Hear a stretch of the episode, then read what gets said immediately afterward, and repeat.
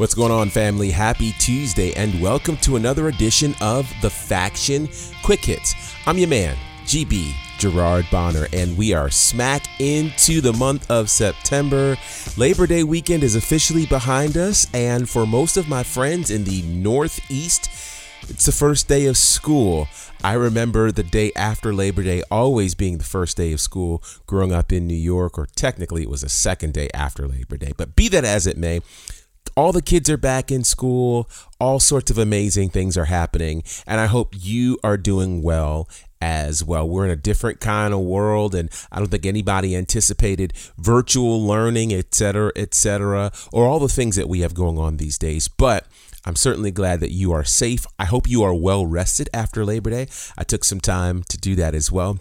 And so uh, we're ready to come back with a lot of things. And there was a lot that happened Labor Day weekend, and we're going to get into all of that. Got to shout out all of our friends who were hanging out with us on social media Instagram, Facebook, and Twitter at The Faction Show. Always a pleasure to have you with us. Shout out to everyone who is subscribed to our podcast, which you can check out at all podcast platforms at The Faction Show. If you're not subscribed, click the subscribe button. If you are subscribed, do us a favor, rate and leave a comment for us as well. It lets everybody know what your thoughts are on the faction and it puts us in front of more eyes. All right, so there's a lot to get into for this busy Labor Day weekend. It kicked off with SmackDown. So, Friday night's episode of SmackDown drew in an average of 2.066 million viewers. It's a dip, the first dip we've seen on SmackDown since the advent of the Thunderdome, and really the first dip we've seen since around July the 31st. So it dropped from 2.181 million viewers, and uh, there was quite a bit that happened on this show, particularly the biggest moment in my estimation, certainly was the heel turn or the breakup of Sasha Banks and Bayley. I think, well, for me, I thought it was going to go a bit longer, that we wouldn't see the breakup till maybe Royal Rumble time to set them up for WrestleMania, but the trigger has been pulled, and what a beatdown it was for Bayley. Now, I hope we're not going to see Bayley Sasha at Night of Champions or Clash of Champions. I think it is a WrestleMania worthy match. We've been building this story for years now. I think it deserves to culminate at WrestleMania with a marquee and, dare I even say, main event match. But we also saw a tag team title match there where uh, Sasha and Bayley would not regain the tag team championship. So it looks like we've got Nia Jax and Shayna Baszler as our tag champs for a minute. And if we're honest, they are an incredible tag team. Two dominant women we didn't expect to be together, being together, and uh, they're really doing, I think, some fantastic things. Shout out to the women's division in WWE. Perhaps the other big moment, and I said arguably big because there were two big moments, we got to see Roman Reigns have his first interaction with his cousin Jey Uso since joining with Paul Heyman. And so this became very, very interesting. We also saw Big E get knocked out of the fatal four way number one contenders match. In comes Jey Uso. And can you believe Jey Uso is the number one contender right now for the Universal Championship held by Roman Reigns?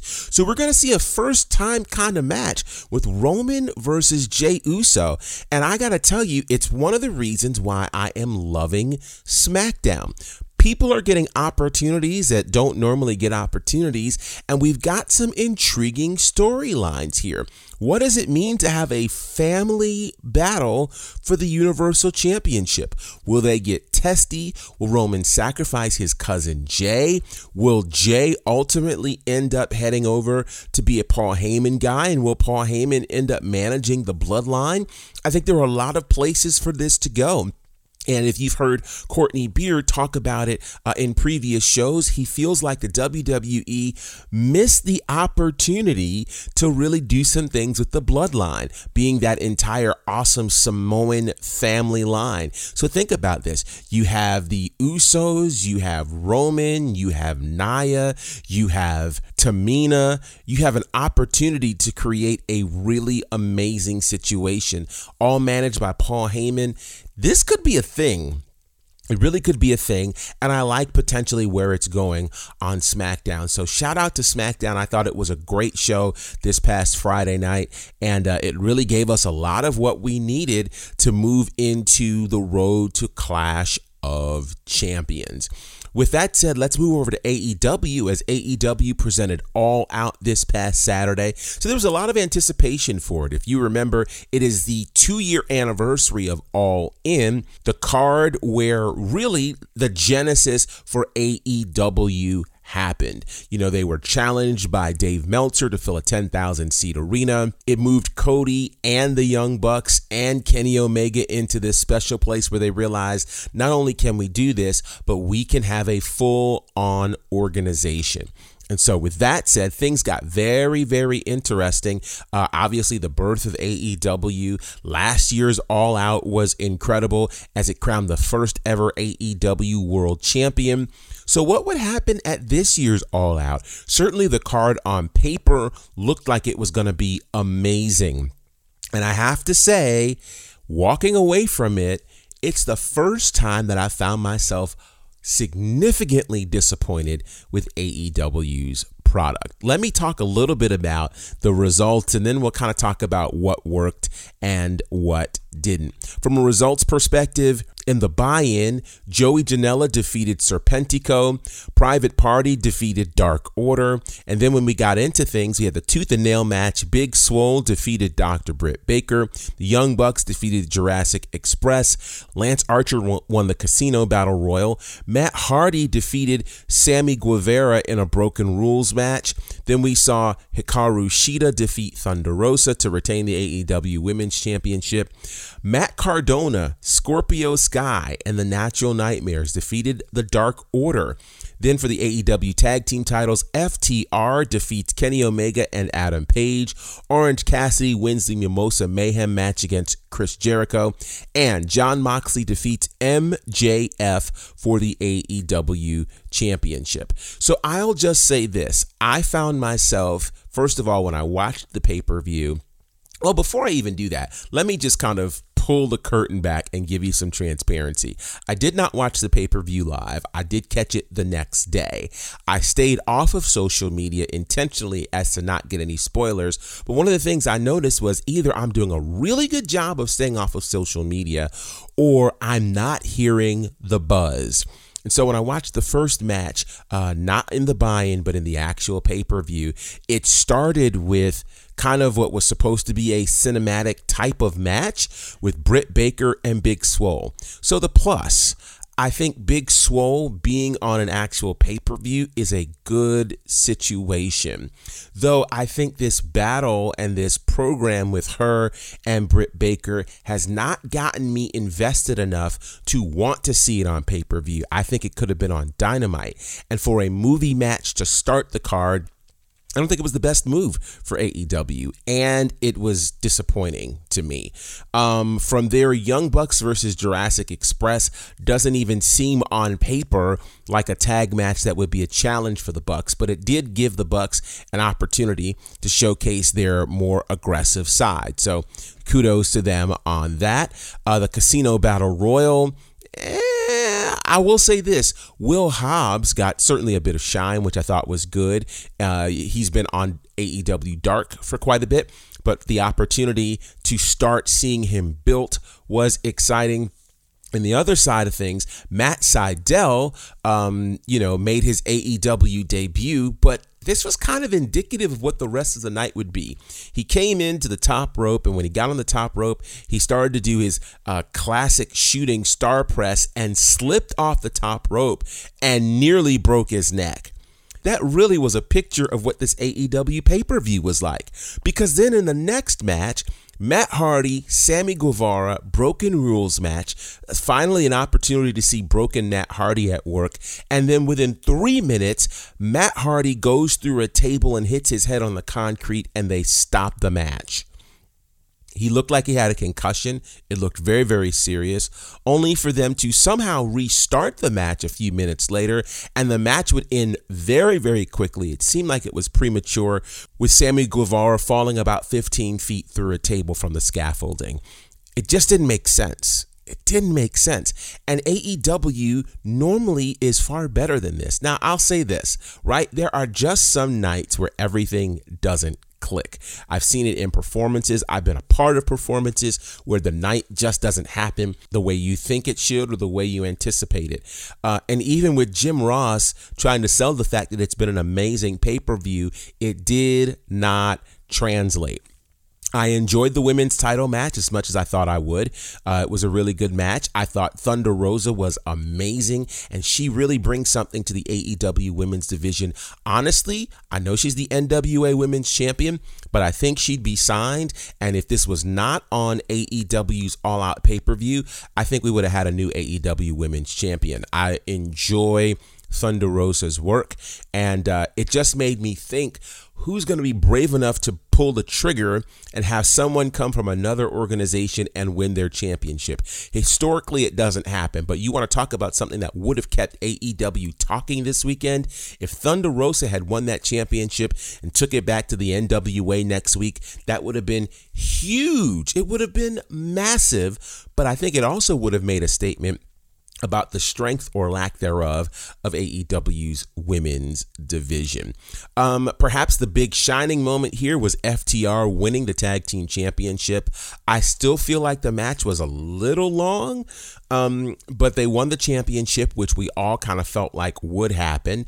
And uh, this is obviously setting them up for a match with the Young Bucks, which could happen at the next pay per view in November, full gear. So before we finish talking about AEW, there are two more matches to talk about Chris Jericho and Orange Cassidy.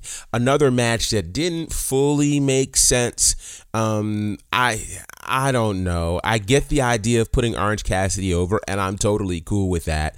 But it just didn't have that thing, that spark. In fact, there may have been too many specialty kinds of matches, and none of them really delivered. The Broken Rules match, the Tooth and Nail match, the Mimosa Mayhem match, none of them really did what they were supposed to do. So I'm very interested to see how they bounce back from this. Last but not least, Moxley MJF for the AEW championship. Um, shout out to Moxley who got the win by using some rather dastardly deeds, which, you know, hey, that's the thing. When the ref's back is turned, hit the move that's outlawed and win the match. I think that's kind of cool. But I will say this um, on one hand, I feel like AEW is building some stars. They're giving us guys like MJF. They're building Orange Cassidy. Uh, they're getting us interested in you know some of the other talent that they have there. But my concern right now an interesting point that i saw someone make that is all of the current male champions in aew are formerly from wwe and i mean recently formerly from wwe be that Jon moxley be that Brodie lee or be that now ftr what does that say? And I my concern when it comes to AEW is they're going to need to legitimately build new stars. Now was MJF ready to be the world champion?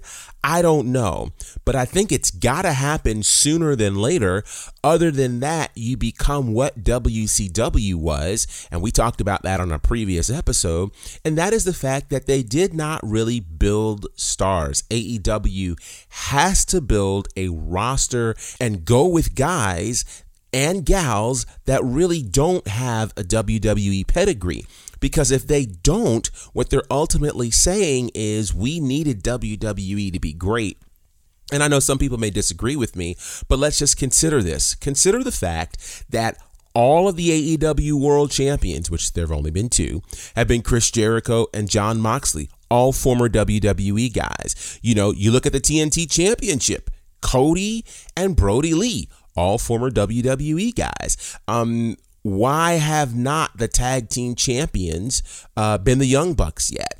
Why has Kenny Omega not battled for the AEW World Championship yet?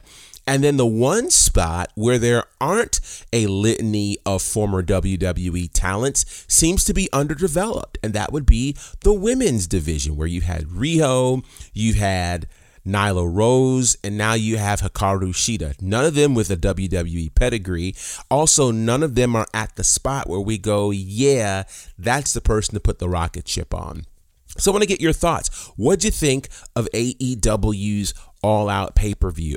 I could be way off in my thoughts. Um, so I want to hear your thoughts on what you thought of the AEW pay per view. So before we go, there are two other things I want to mention, and I will mention them very briefly because I'm a little over my time. First and foremost, um, there's a new documentary on Amazon Prime called You Can't Kill David Arquette.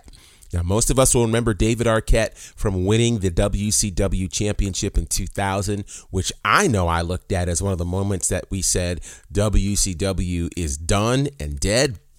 Many fans have not forgiven him for that. This tells the journey of him attempting to get back into the world of pro wrestling, what that has all meant, the steps that he's taken. And uh, I think it's a great, great watch. I took a chance to watch it yesterday. I enjoyed what I saw. I'll likely watch it again. Hope you'll check it out. If you have Amazon Prime, it's only $4.99 to rent. And uh, I think it'll be a good, good opportunity for you to get the story on David Arquette and decide if your opinion about him changes at all. Last but not least, the SHW Rumble Jack, our first card back since the pandemic is now available on IWTV, independentwrestling.tv. It is a great streaming service for all independent wrestling. There are about 170 promotions on there. The new episode from SHW is there now. I'm on commentary along with my broadcast partner, Brandon Benefield. It was a great, great night. You get to see the Rumble Jack, two title matches, and much more. So go ahead Check it out. If you've not subscribed to IWTV, you can do it today and use the promo code SHW, and your first five days will be free. All right, we'll get out of here right now. Remember, tonight is NXT Super Tuesday 2, where we will see the NXT Championship decided between Adam Cole and Finn Balor. We'll also get a cage match between Rhea Ripley and Mercedes Martinez. I'm really looking forward to that as those two are two of my favorite females in NXT. NXT. So that's going to be amazing. Tomorrow we'll have a recap of Monday Night Raw, NXT, Super Tuesday 2, and more. Until next time, it's your man GB, Gerard Bonner, representing for my good brothers, Courtney Beard, Brandon Clack, and of course, the fourth horseman, John Murray. Collectively, we're known as The Faction. Have a great day.